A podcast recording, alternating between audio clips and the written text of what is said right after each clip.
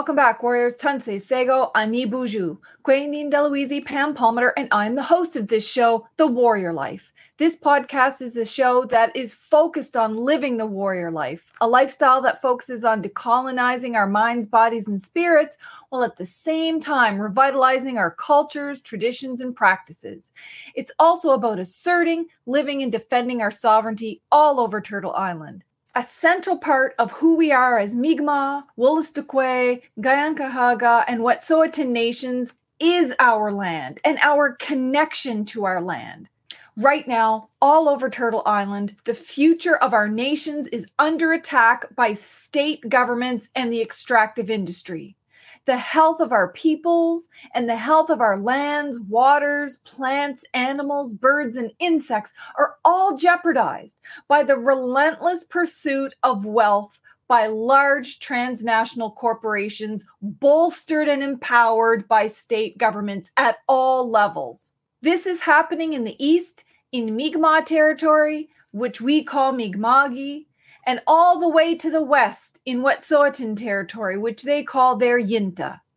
One of the primary purposes of my Warrior Life podcast is to center the voices of our land defenders, water protectors, and advocates who make huge sacrifices to protect our lands, waters, and peoples. There are many Native warriors out there doing the work of our ancestors and who face incredible risks to their own personal freedom and their safety. And one of those warriors is Molly Wickham. We've had Molly on our show before, where she gave us a detailed history of what has been happening on Wet'suwet'en territory in what is now known as British Columbia. She spoke to us about the Gidimt'en, one of the clans of the Wet'suwet'en Nation, the camp they created to control access to their lands, which they referred to as their Yintah. In that first podcast, she told us about the Wet'suwet'en Nation's efforts to keep the extractive industry out of their territories, all of them, including Coastal GasLink Pipeline, and how the RCMP had set up in Wet'suwet'en territory for the purposes of surveilling, harassing, and arresting them.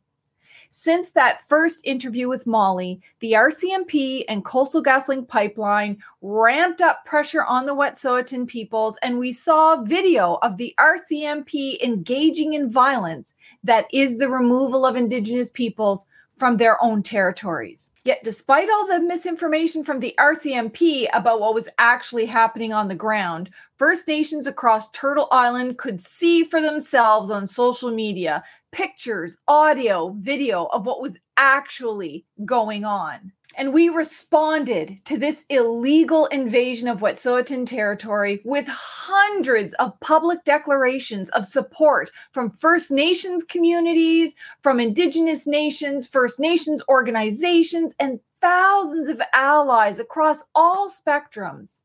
Then Molly joined me again on this podcast for a second conversation and update about what was happening just before the RCMP invaded their territory.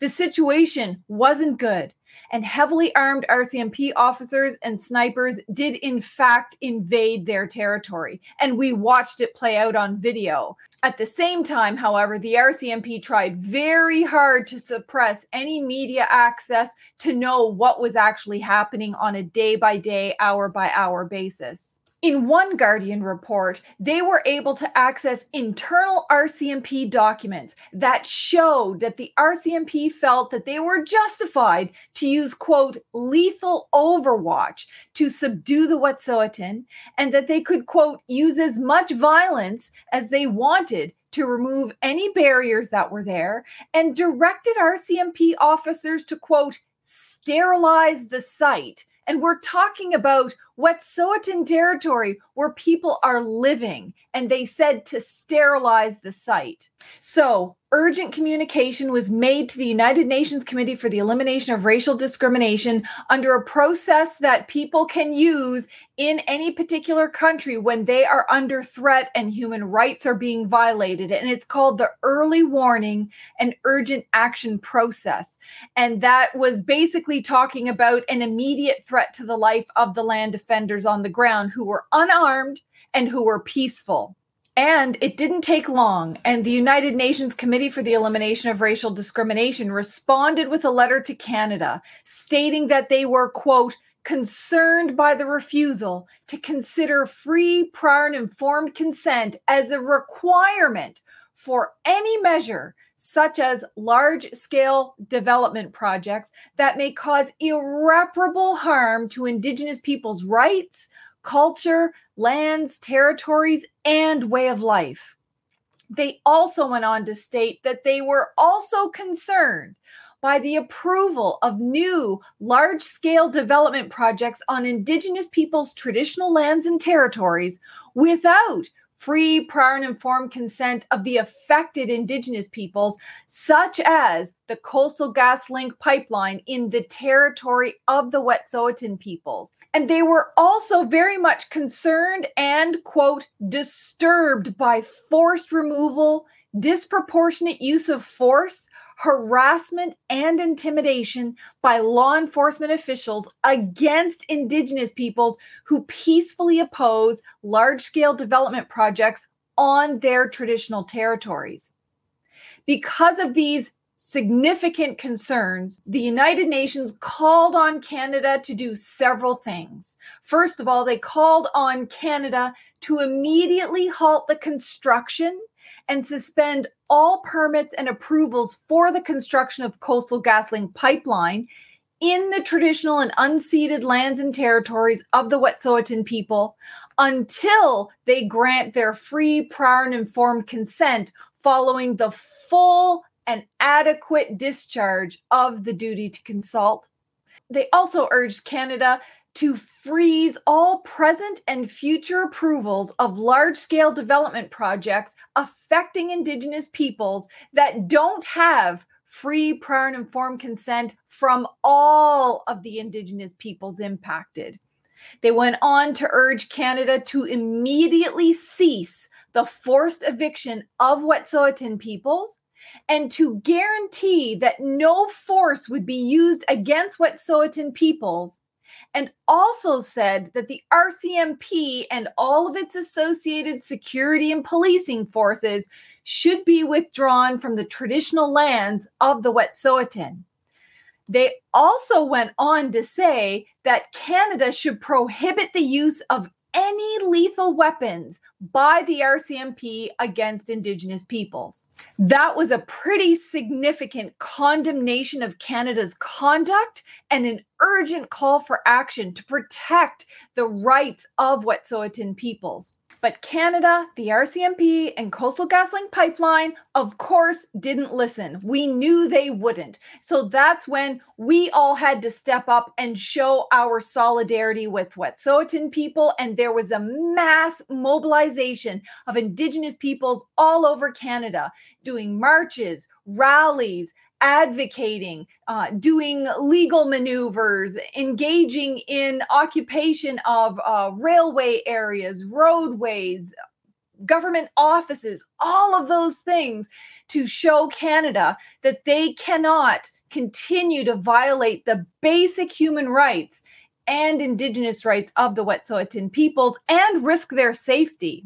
After this continued for weeks on end, the federal government announced that it would finally meet with Wet'suwet'en's hereditary leaders to talk about a process to implement their Aboriginal title rights, which they had all over their Yintah. This offered what looked like potentially a glimmer of hope that perhaps everybody would put Coastal GasLink pipeline on pause, remove the RCMP from Wet'suwet'en territory so that fulsome discussions could happen. And in fact, the solidarity actions that we are engaged in started to slow down out of respect for that process.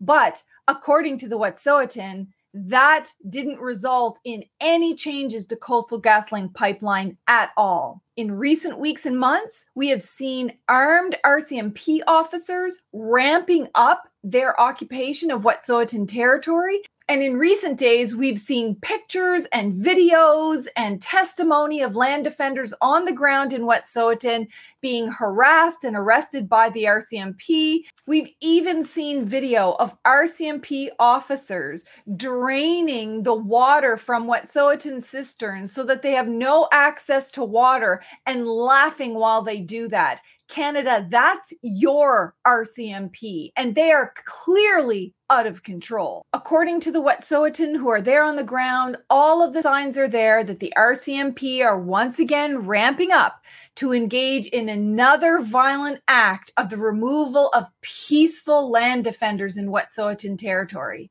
Knowing that this invasion is imminent again, and hearing Molly and other Gidimt'en clan members calling out for our support, I thought I would try to reconnect with her to help get another update on what's happening on the ground so that we can help educate people and gain more support for what's happening. However, Molly is out on the land without access to Wi Fi to come onto my podcast. So I've worked with her group to send her some questions that she could record and then get them out to me safely so that we could do this podcast. So this podcast is going to be a little bit different than normal. It's not going to be as conversational or back and forth. I had to send her the questions uh, and she recorded her responses, but I'll make sure that each one of you hear what the question was so that you can better understand her responses. And this is all because of the dangerous circumstances that the RCMP have created around Molly and all of the other land defenders there. So please stay tuned to the end of this podcast because Molly makes a very important call out for urgently needed support. And it should also be kept in mind that this week is a national week of action for the Wet'suwet'en. So whatever you can do, whether it's financial donations, getting out there on the land, pushing governments, being advocates, whatever you can do is needed urgently right now. So basically, I started off asking Molly to introduce herself the way she likes to, according to her own customs. Hari sa Sleydo' Sydney Gidimt'en Hesley Wet'suwet'en is den. This is Sleydo'. Uh, I go by Molly Wickham in my English name, and I hold the name in Cas Yikh House, which is in the Grizzly Bear House of the Gidimt'en clan. And I'm here on Cassia Yintah in our territory called Plutus where Coastal GasLink plans to drill under our sacred headwaters Wedzin-Kwa. Then I asked Molly to share a little bit about the Wet'suwet'en Nation itself, its traditional governance structure, and cultural protocols around the land. The Wet'suwet'en governance system is thousands of years old. Um, we've never lost our governance system. It's still intact in a way that many others um, haven't been able to um, recover or maintain. Um, we're very lucky in that way that we've maintained this governance system that's from our clans. We have five clans of the Wet'suwet'en Nation, and each clan is broken down into house groups um, which govern certain tracts of territory throughout the 22,000 square kilometers of territory that belong to the Wet'suwet'en. And so decisions about clan territories and projects that might happen on those territories or the management of the land and the waters and the animals, those happen within the house group. Um, and those are communicated through our highest Denize or Tsakaise, our house chiefs. Um, the house chief for Cas Yikh is Woos, and so Woos makes decisions about the territory on behalf of the of the house group with all of the input from the house group members. Um, this is different from the Indian Act Band Council system that was put in place by the government in order to try and undermine our governance system. Um, we've always had this in place, and we continue to have it in place, even though there are Indian Act bands within our territories with this project in particular, the Indian Act bands have been um, bribed, have been um, sometimes extorted in order to sign on to projects like these. And what I mean by that is that companies like CGL and CGL specifically and the governments have come to Indian Act bands and have said this project's going to go through anyway. There's nothing that you can do about it. Sometimes um, certain funding is threatened to be cut off if bands don't go along with what's happening or don't go along with the projects. They've been offered a lot of money um, and a lot of benefits in order to sign on. And oftentimes, the way that decisions are made with band councils is that there's a chief counselor and council members that are elected for a two year term that make all the decisions on behalf of the band members. With our clan system, the decision to oppose all pipelines through Wet'suwet'en territory happened over a series of um, clan meetings where clan members were invited to come and discuss the topics, where information was provided, um, scientific as well as traditional knowledge. And so the clans could make decisions collectively about what they did and did not want on their territories. And this happened over several years, where each clan was able to make that decision. And then over the next several years, each clan stood up in our feast hall and said that they did not want any pipelines through Wet'suwet'en territory, including Coastal GasLink. Coastal GasLink does not have the free prior informed consent from the Indigenous people that is governed by our hereditary clan system. From there, I asked her if she could share a little bit of a chronological timeline about what has happened with regards to Coastal Link Pipeline, just for the benefit of people who might not be aware of what's happened already. So the conflict with Coastal GasLink has been ongoing for several years. Um, Unistoten House within the Gilseyhu clan has been opposing this project for quite some time, quite a number of years um, in 2018 after hearing that an injunction was granted to stop the Unistoten from defending their territories and from blocking access to CGL work happening on their territories. Um, the Gidimt'en decided to erect a checkpoint at 44 kilometer on the Morice Forest Service Road in order to prevent um, the enforcement of the injunction at the Unistoten Healing Center. Um, since that time, um, to, in 2019, on January 7th, there was a full on assault at the Gidimt'en checkpoint where 14 people were arrested, including myself.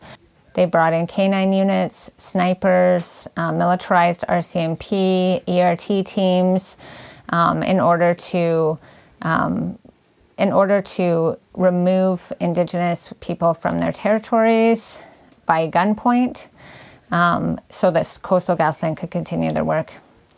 In 2020, Coastal GasLink got a permanent injunction against the Unistoten, the Gidimt'en, and all Wet'suwet'en who are trying to defend their territories. And at that time, there was another blockade and another standoff um, for almost a month that resulted in five days of militarized raids on Wet'suwet'en territories.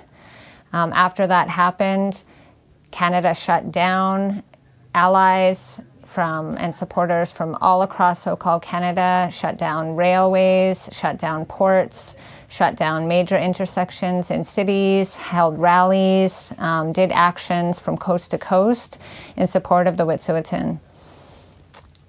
After that time, there was uh, discussions that were being held between the government, the province, the federal government, and the Wet'suwet'en hereditary chiefs to discuss what title and implementation of title would look like. There was an MOU signed between the three parties, um, and to date, that hasn't resulted in any significant change on the territories.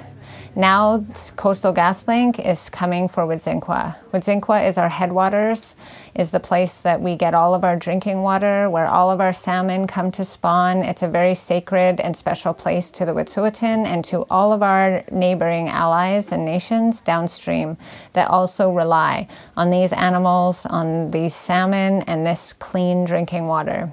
So currently we're occupying um, part of Lhudis Bin territory on Cas Yikh House near Wedzin-Kwa where Coastal GasLink plans to drill underneath the river.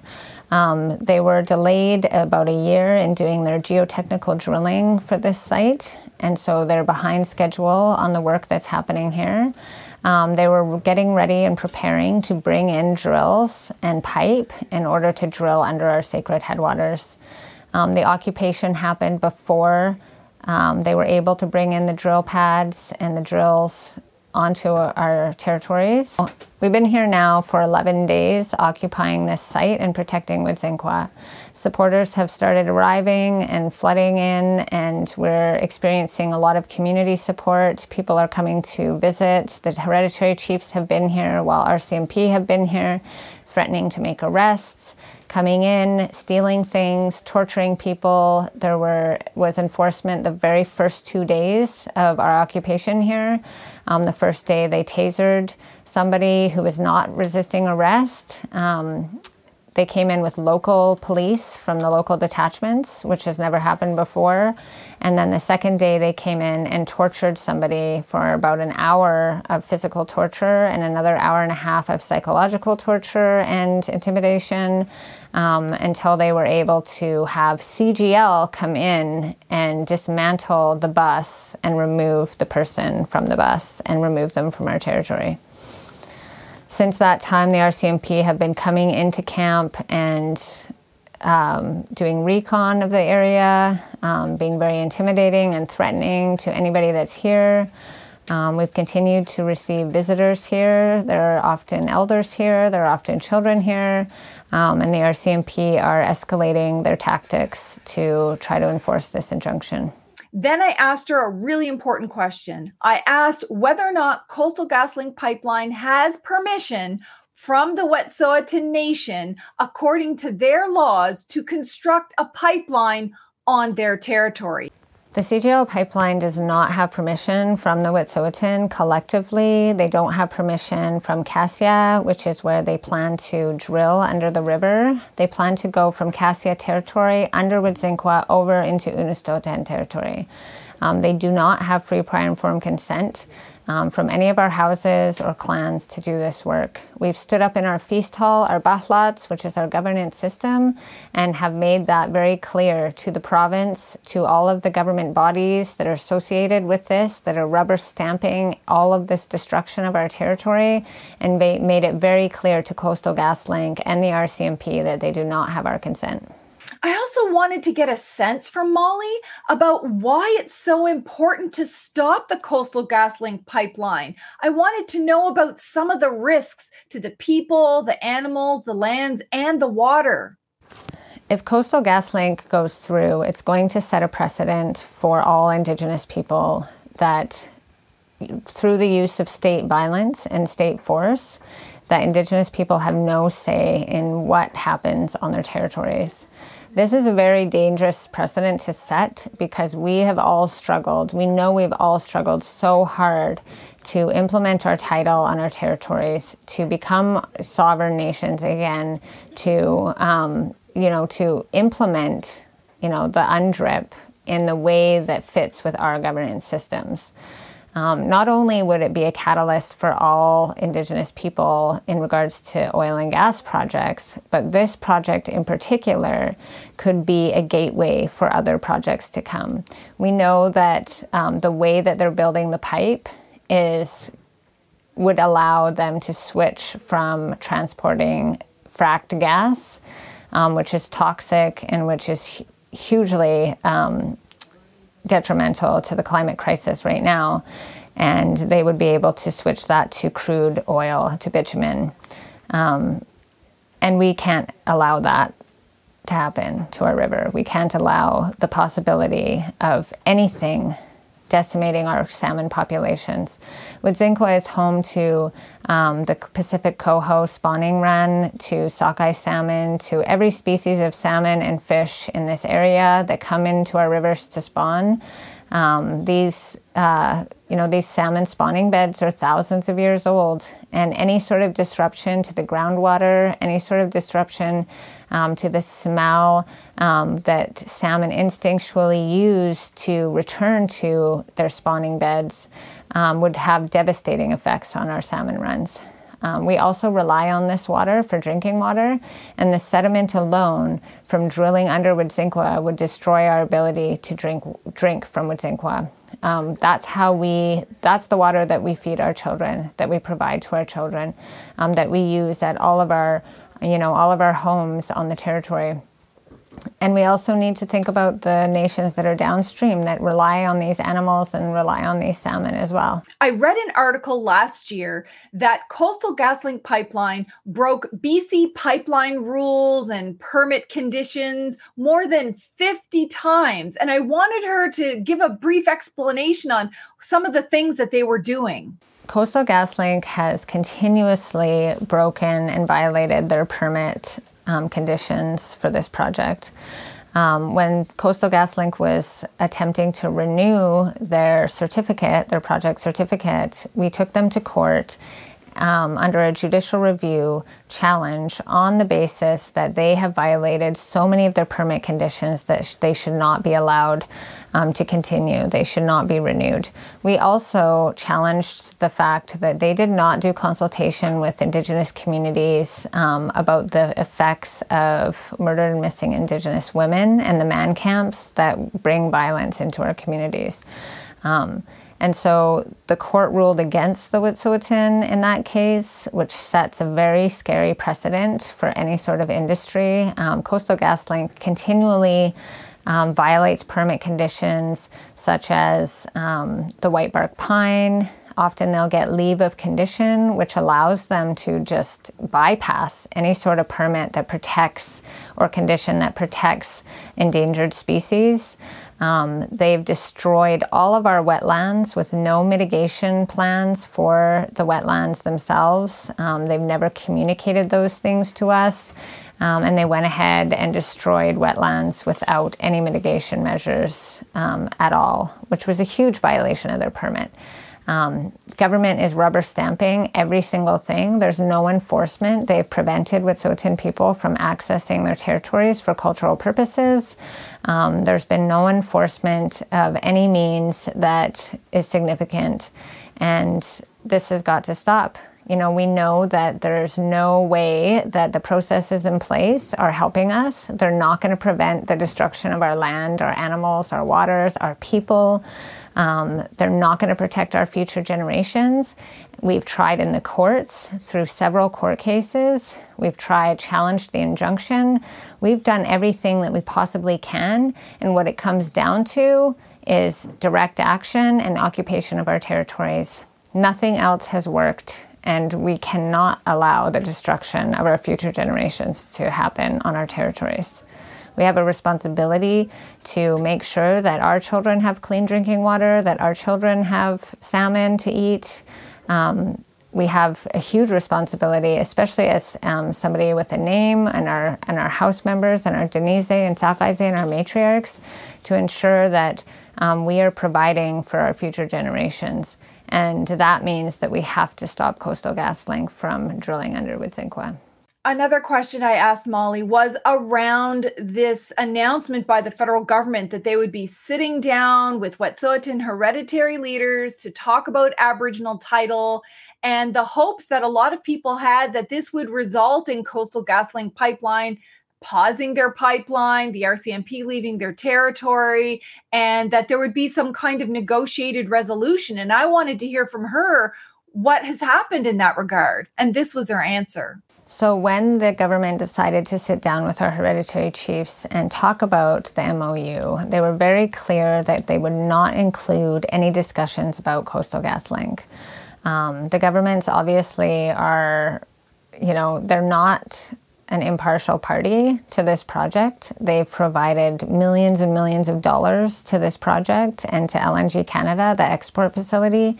Um, they definitely have a stake in making sure that this project goes forward, and so they weren't willing to discuss anything to do with Coastal GasLink.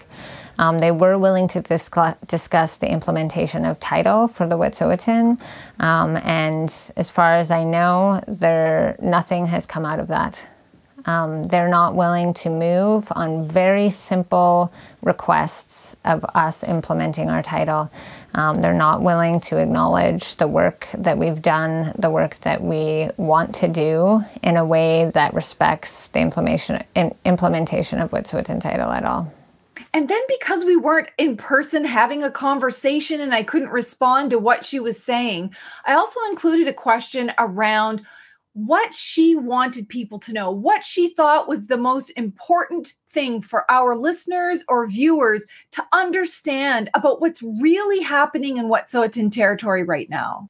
I want people to know that we have a responsibility to be here doing this work. I want people to know that the only violence that happens here on our territories is at the hands of the state and at the hands of the RCMP, at the hands of the people that are directing the RCMP to bring violence into our communities, to criminalize us, to harass us, to surveil us, to jail us, um, and essentially to commit genocide. You know, if we don't have our land, if we don't have our water, if we don't have a future, um, our people aren't going to want to live there's so much at stake and there's so many repercussions of the devastation of our lands and our access to our lands that have that that there are on our people um, that may not seem blatant to the naked eye. But if you look deeper and if you think about uh, who we are and our identities as Indigenous people, it is tied to our land, it is tied to our water, it is tied to the fact that we harvest salmon every year and we get together as families. And that helps create a sense, a strong sense of identity and a strong sense of who we are. And we know that the people who are killing themselves are the people that don't have that connection to who they are as an Indigenous person, that don't have the connection to their land, the people that are lost out in the world, the people who are out on the streets, the children that are taken away from their families all relates back to a strong sense of connection, belonging, and identity as an Indigenous person. And if we don't have that, our people will die. And that's the genocide. And the last question, of course, is what can other First Nations and Canadians do to help the Wet'suwet'en right now, not just during this week of action, but on a go forward basis to make sure that Wet'suwet'en peoples are safe and that their rights are respected, protected, and implemented on a go forward basis. If people want to support us, we would love to have boots on the ground. The more people that are here to witness, the more people that are here to support makes us safer. We know that the RCMP come in numbers and we need to match those numbers. We need to exceed those numbers in order to keep ourselves safe. Um, we also have opportunities of other ways to support. If you visit yintahaccess.com, um, we have a wish list of supplies that we could use out on the front lines, warm clothing, spread the word about what's happening, follow along, make sure that you know people are are putting pressure on the investors of this company. Right now, there's a huge conflict between LNG Canada and Coastal GasLink project because Coastal GasLink project is way behind schedule and they're over budget and they're trying to pass on those extra costs to LNG Canada. And so we know that financially and economically they're not doing well. They want people to believe that this is taken care of, that they're going to negotiate, that there's no conflict happening on the ground here. That's not true, and we need our investors um, we need the investors in this project and people who are considering investing in this project to know exactly what's happening on Wet'suwet'en territory. So spread the message, send that message, continue to let the, let the people know that they are investing in genocide here on Wet'suwet'en territory.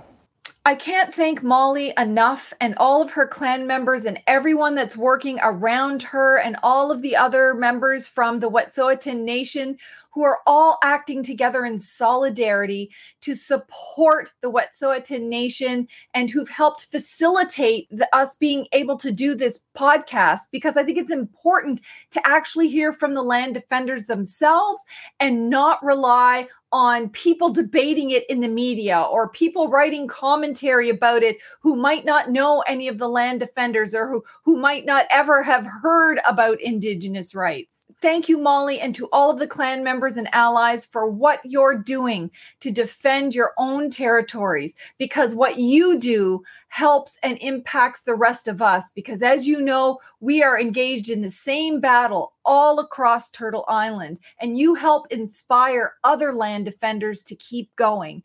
And by working in solidarity, all of us working together, that keeps making us stronger and stronger. And it's not just the United Nations that's noticing that. You help inspire all of us to continue this fight to help protect our peoples and the planet. Thank you to all of the podcast listeners and the YouTube viewers for tuning into the Warrior Life podcast. Make sure you share this far and wide. Make sure everyone you know gets to hear it. It's important to hear Molly's voice at this very critical point in time. And like always, I'll make sure to post links so that you can access their websites, get more information, read some articles about this, find out how to donate, or all of the information you need and protocols to follow in order to join the land defenders on the ground. And I think that's important right now please consider supporting this podcast and keeping it entirely independent. We need everyone's help on this issue to help put pressure on British Columbia, the federal government, the RCMP, Coastal GasLink Pipeline, whichever private security forces they have going on, and tell them all to stand down. It's long past time that Canada abide by the United Nations calls to stand aside stop committing violence, stop breaching the rights of Wet'suwet'en people, and do what's right. We need everyone to echo Molly's calls for action, whether it's people on the ground, whether it's donations, whether it's pushing governments to stand down and implement the United Nations Declaration on the Rights of Indigenous Peoples, respecting our rights, all of it. Let's do what we can to support Molly and the entire Wet'suwet'en Nation. Till next time, keep living a warrior life.